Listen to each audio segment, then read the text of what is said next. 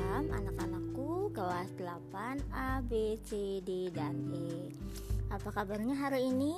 Mudah-mudahan kalian semua dalam keadaan selalu sehat Kemudian juga bersemangat dalam belajar ya uh, Kita hari ini masih ada dalam masa pandemi ya Artinya uh, kita belum bisa tetap muka, kita masih harus tetap menjaga kesehatan, menjaga protokol kesehatan juga, selalu jaga jarak, cuci tangan uh, dan kaki ketika setelah pulang dari mana gitu ya. Dan juga jangan lupa kalau kalian mau keluar rumah selalu menggunakan masker.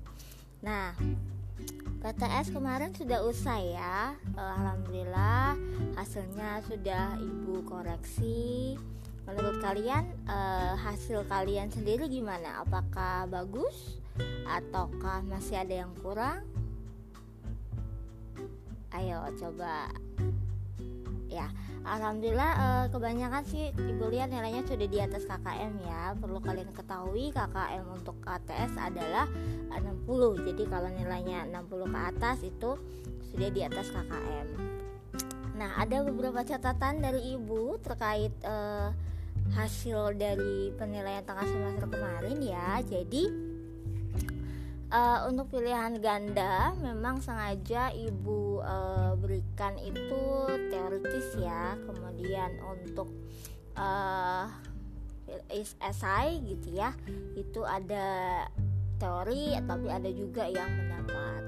Nah untuk yang mendapat sebetulnya uh, ada beberapa yang ibu agak kecewa ya. Kenapa? Karena itu kan ibu sengaja uh, memberikan soal pendapat itu adalah supaya kalian mau dan mampu mengeluarkan apa yang ada dalam pikiran kalian gitu.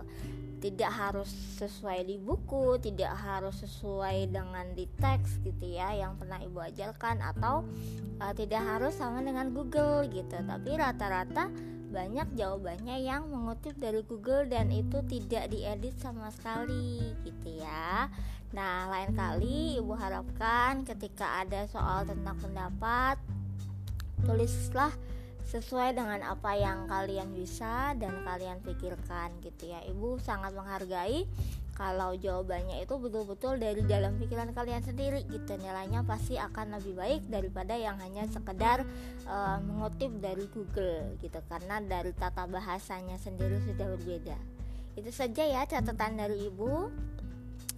Nah, uh, untuk hari ini uh, kita akan melanjutkan materi ya. Jadi ini adalah uh, subbab terakhir di bab 1. Jadi masih dengan standar kompetensi mengidentifikasi lahirnya teman siswa gitu ya kemudian dengan kompetensi dasar nanti kalian diharapkan mampu uh, mendeskripsikan kebangkitan bangsa Indonesia dalam melawan penjajah gitu ya ini masih uh, mengingat-ingat kembali masa-masa penjajahan zaman dahulu gitu dengan tujuan nanti diharapkan kalian semua ini akan mampu memahami tumbuhnya rasa kebangsaan dan juga gerakan kebangsaan. Nah, nanti apa itu rasa kebangsaan dan apa itu gerakan kebangsaan? Mari kita belajar bersama-sama. Oke, kita mulai dari rasa kebangsaan. Apa itu rasa kebangsaan? Rasa kebangsaan itu adalah sebagian dari rasa kebatinan manusia yang hidup dalam jiwa manusia secara tidak sengaja. Jadi, rasa kebangsaan ini ada di dalam hati kalian masing-masing gitu ya, yang hidup dalam jiwa kalian masing-masing secara tidak sengaja. Nah, apa hubungannya dengan taman siswa?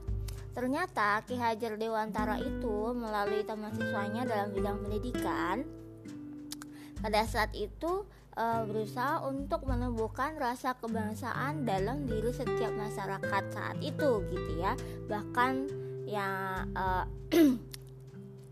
sebelum dia mengenal Indonesia itu sendiri. Jadi awal mula rasa kebangsaan itu adalah e, timbulnya dari rasa diri kemudian dia menjalan menjadi rasa keluarga hingga rasa hidup bersama dalam persamaan lingkungan budaya. Jadi Mari kita bersama-sama menumbuhkan rasa kebangsaan dalam diri kita masing-masing hingga nanti uh, kita bisa menularkan itu ke keluarga dan juga lingkungan sekitar kita. Kemudian setelah rasa kebangsaan itu muncul ternyata bisa dikembangkan lagi menjadi gerakan kebangsaan jadi zaman dahulu itu Ki Hajar Dewantara kalian tahu dia juga merupakan adalah uh, wartawan muda ya. Nah, selain sebagai wartawan muda itu dia beliau gitu ya Ki Hajar Dewantara ini juga aktif berorganisasi dalam bidang sosial dan politik. Nah, salah satu gerakan kebangsaan yang dipelopori oleh Ki Hajar Dewantara adalah kalian tentu tahu ya apa? Ayo. Ada yang tahu?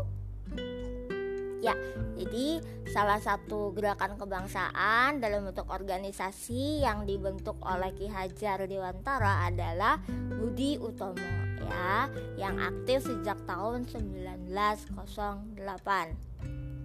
Nah, jadi uh, di kegiatan organisasi Budi Utomo ini gitu ya, Beliau Ki Hajar Dewantara itu aktif mensosialisasikan dan menggugah kesadaran masyarakat terutama di daerah Jawa ya mengenai pentingnya persatuan dan kesatuan.